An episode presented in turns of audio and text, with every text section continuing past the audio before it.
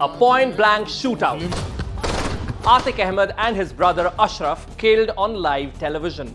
But who was Atik Ahmed? Janiye in just a minute.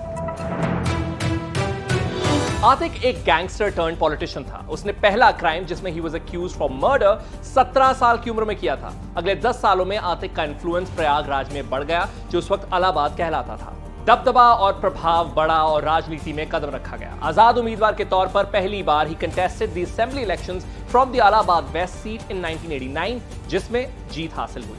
He went on to win the seat for two consecutive terms and his fourth win came from the Samajwadi Party 2004 में he became an MP from Phulpur, which was a historic constituency of former Indian Prime Ministers Jawaharlal Nehru and VP Singh. Political victories के साथ साथ आतिक अहमद पर cases का भार भी बढ़ता गया। Cases including those of extortion kidnapping and murder अब कहानी में अशरफ की एंट्री 2004 में आतिक के भाई अशरफ ने समाजवादी पार्टी की ओर से असेंबली इलेक्शन लड़ा जिसमें उसने बीएसपी के राजू पाल को हरा दिया।